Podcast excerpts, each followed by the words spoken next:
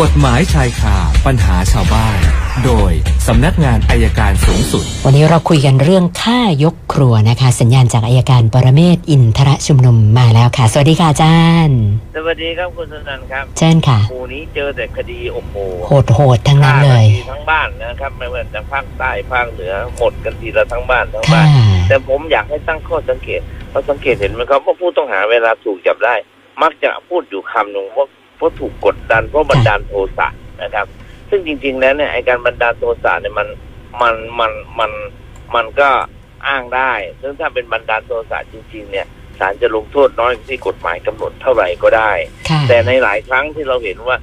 เวลาบันดาลโทสะแล้วไม่ได้ไปทำกับคนที่ที่ที่ยั่วยุนะครับ อย่างสมมติทะเลาะกับภรรยา และยิงภรรยาคนเดียวน่ะ อันนั้นอาจจะเป็นไปได้ในเรื่องของการบันดาลโทสะแต่ถ้าคนอื่นไม่เกี่ยวนะจะอ้างบันดาลโทสะเนี่ยคงไม่ได้นะครับ และที่สำคัญนะตอนแรกนะบันดาลโทสะแล้วยิงไปทีสองทีนะครับ แต่ตอนหลังเนี่ยเดินกลับมาดูแล้วยิงซ้ำเนี่ยอันนี้เจตนาฆ่าแล้ว ค่ะ เจตนาฆ่าไม่สามารถอ้างบันดาลโทสะได้ประการที่หนึ่งประการที่สองเป็นที่น่าสังเกตว่า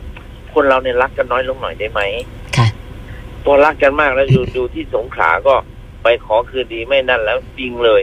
โอ้โหผมว่าวันนี้ผมว่าเอ่อการต่อต้านความรุนแรงของเราก็ไม่ประสบความสำเร็จนะครับ แล้วคนแทนที่ใจเย็นมากขึ้นใจร้อนมากขึ้นแต่ข้อหน้าสังเกตที่มีคนหลายคนพูดกับผมนะกับแฟนกลับก็คุยกันเขาบอกว่าทำไมตอนนี้ปืนมันมีมากเหลือเกิน ค่ะ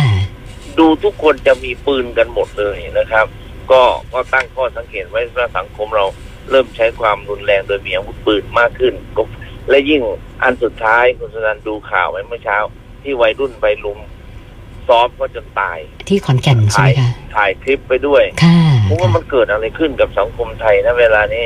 นะครับ การมาตรการในการป้องกันชีวิตและทรัพย์สินมันจะน้อยลงไปปะก็ฝากเอาฝากเจ้าหน้าที่ทั้งหลายช่วยดู แล้วก็เป็นกำลังใจให้เจ้าหน้าที่หลายคนขณะนี้ทุกคนก็เหนื่อยกันมาก แต่ก็ว่ายังให้กำลังใจอยู่นะถึงแม้ว่าบางครั้งเนี่ยมีข้อบกพร่องอยู่บ้างนะครับ ก็ฝากไว้เท่านี้นะครับ ค่ะ วันนี้คุณสนันเชิญถามเลยครับ เริ่มที่คุณจิรายุค่ะอาจารย์บอกว่า อยากจะทราบว่าคนที่เป็นข้าราชการ มาสั่งสินค้าเอาไปขายเป็นอาชีพเสริมนะคะ ก็ ครับ มีเอ่อสัญมีเอ่อลงรายชื่ออะไรกันไว้เรียบร้อย ปรากฏ ครับ ว่าเบี้ยวไม่ยอมจ่ายเงิน เขาก็เลยสอบถามมาว่านี่ถ้าเขาฟ้องเนี่ยข้าราชการคนนี้มีสิทธิ์ที่จะหลุดจากความเป็นข้าราชการด้วยไหมคะอาจารย์ มีครับมีครับจริง ๆ ระเบียบสำนักนายกรัฐมนตรีเขากำหนดมาเลยผมจำไม่ได้เป็นมติครม ค่ะ ว่าข้าราชการไม่ว่าจะหน่วยงานใดก็ตามนะ ถ้าถูกฟ้องร้องคดีอาญาก็ต้องรายงานต่อผู้บังคับบัญชา ค่ะ ถ้าถูกฟ้องคดีแพ่งก็ต้องรายงานต่อผู้บังคับบัญชา เพราะเขาจะดูจะเป็นงานวินัย ค่ะ ถ้าไม่รายงานเนี่ยมีความผิดนะครับ อาจจะถึงให้ออกได้ ก็ก็ก็ต้องคนที่เป็นข้าราชการเนี่ยถูกคดีก็ต้องต้องแจ้งให้หน่วยเหนือทราบครับ ค่ะ คุณวิรัตปรึกษาเรื่องการเซ็นโอนลอยรถนะคะ เขาบอกว่ารครับ ถเนี่ยเดิมเป็นชื่อภรรยา เสร็จแล้ว ครับ ภรรยาเซ็นโอนลอยรถไว้ให้นะแต่ก็ไม่ได้ระบุนะคะว่าโอนให้ใครนะครับแล้วก็เอ่อต่อมาเขาก็ให้น้องชายเนี่ยเอารถคันนี้ไปเข้าไฟแนนซ์เพราะมีปัญหา ครับ เรื่องเงิน หลังจากนั้นเขาเลิกกับภรรยาไป ตอนนี้ ครับ ภรรยามาบอกว่าจะเอารถคืน ถ้าไม่คืนจะแจ้งข้อหา รับของโจรกับน้องชาย ก็เลยสงสัยว่ากรณีนี้เนี่ยนะเขาจะฟ้องร้องดำเนินคดีเราได้ไหมมีแนวทาง ไม่ได้ ที่จะ ครับ ทำยังไงบ้าง คือถ้า ไม่ได้ครับคือถ้าเซ็นหนังสือมอบอำนาจไว้ให้นะ เซ็นแล้ เป็น ว การกระทำโดยถูกต้อง ค่ะ แล้วเรารับโดยถูกต้องโดยเปิดเผยนะครับ จดทะเบียนถูกต้องเรียบร้อย มีหนังสือมอบอำนั่นเรียบร้อย ไม่เป็นความผิดหรอกครับ คุณทศพรนะคะ บอกว่าเพื่อนมากู้ยืมเงินนะคะโอเยอะด้วย 3 0 0แสนแล้วก็ทำสัญญากันไว้เรียบร้อยนะแล้วก็เรื่องดอกเบี้ยก็ระบุตามที่กฎหมายกำหนดนะระยะเวลาก็คือ 1 ปี ปรากฏว่าเอ่อวันที่ทำสัญญากัน จนถึงวันนี้เนี่ยมันครบสัญญาแล้ว แล้วก็เพื่อนก็ ครับ ไม่ชำระดอกเดิกอะไรก็ไม่จ่ายเลยค่ะอาจารย์ ก็เลยปรึกษามาว่าถ้าจะฟ้องร้องเนี่ยจะต้องทำยังไงบ้างเหรอคะ ก็มีต้องมีสัญญาก็เอาสัญญามานะครับ แล้วก็ดูไม่มีการโอนเงินเราก็มาแล้วก็ปรึกษากับทนายแล้วร่างฟ้อง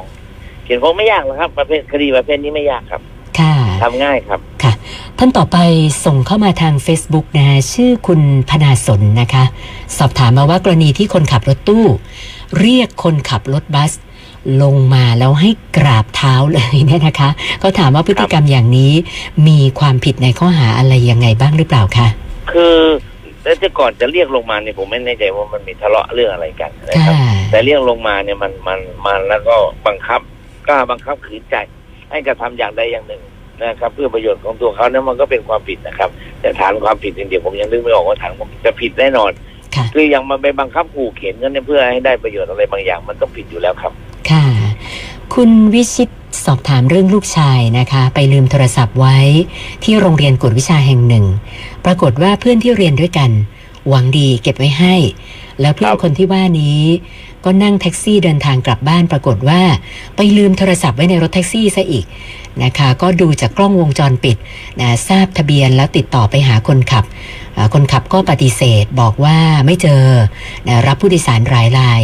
ก็เลยสงสัยว่าแบบนี้ควรจะทำยังไงดีอะค่ะอาจารย์ ก็คือแจ้งความไว้ก่อนมารถหายแล้วก็แท็กซี่คันนี้ อยู่แล้วคันนี้ เชื่อว่าน่าเชื่อว่าสงสัยคนนี้เก็บได้ เพื่อให้ตำรวจเรียกเพื่อนตำรวจ เรียกพนักงานสอบอ่าให้พนักงานสวนเรียก ค่ะ คนขับแท็กซี่มาสอบปากคำครับ ค่ะ อาจารย์คะแล้วอย่างนี้จะต้องเรียกเพื่อนลูกไปสอบปากคำด้วยหรือเปล่า สอบหมดนะครับสอบหมดเลย ลืมจริง ได้ หรื ส อ อบ เป ให้ ล่า ยืน เนี่ยยันว่าเขาลืม ค่ะ แล้วก็สอบแท็กซี่ ผมว่าวันนี้ตำรวจสอบสวนเก่ง ค่ะ เรียกไปฮะมันนั่งคุยตำรวจสักพักเดี๋ยวก็รู้ว่าใครเป็นคนเอาไป ใครกัน จะเป็นแท็กซี่ แน่นะ หรือเพื่อนเนี่ยได้ทันทีเลยครับ แล้วก็ท่านต่อไปคุณจรนะคะ บอกว่า เรื่องการให้ออกจากที่ทำงานโดยที่ไม่บอกล่วงหน้า แต่ก็เป็นการทำงานแบบ เป็นคนรู้จักกันชวนไปทำงาน ไม่ได้มีสัญญาว่าจ้างอะไรเป็นเรื่องเป็นราวนะคะ ครั แต่ บ ว่าจู่ๆเนี่ย ให้ออกแบบไม่บอกล่วงหน้าอย่างเงี้ยเราจะมีสิทธิ์เรียกร้องอะไรได้หรือเปล่าคะอาจารย์ อ่าดูระยะเวลาที่ไปทำงานนานไหมถ้านานตามที่กฎหมายกำหนดก็เรียกค่าชดเฉยได้ครับ ค่ะ นานนานนี้ต้องประมาณสักสักขนาดไหนคะอาจารย์ ก็อย่างน้อยก็ต้อง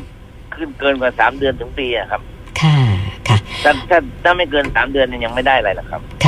แล้วก็คุณเอ็มออนบอกว่าสามี ถือหุ้นในบริษัทแห่งหนึ่ง 10%แล้วก็คนที่ถือหุ้นใหญ่เนี่ย เขาจะไปทำเรื่องกู้เงินกับธนาคารนะก็เลยสงสัยว่า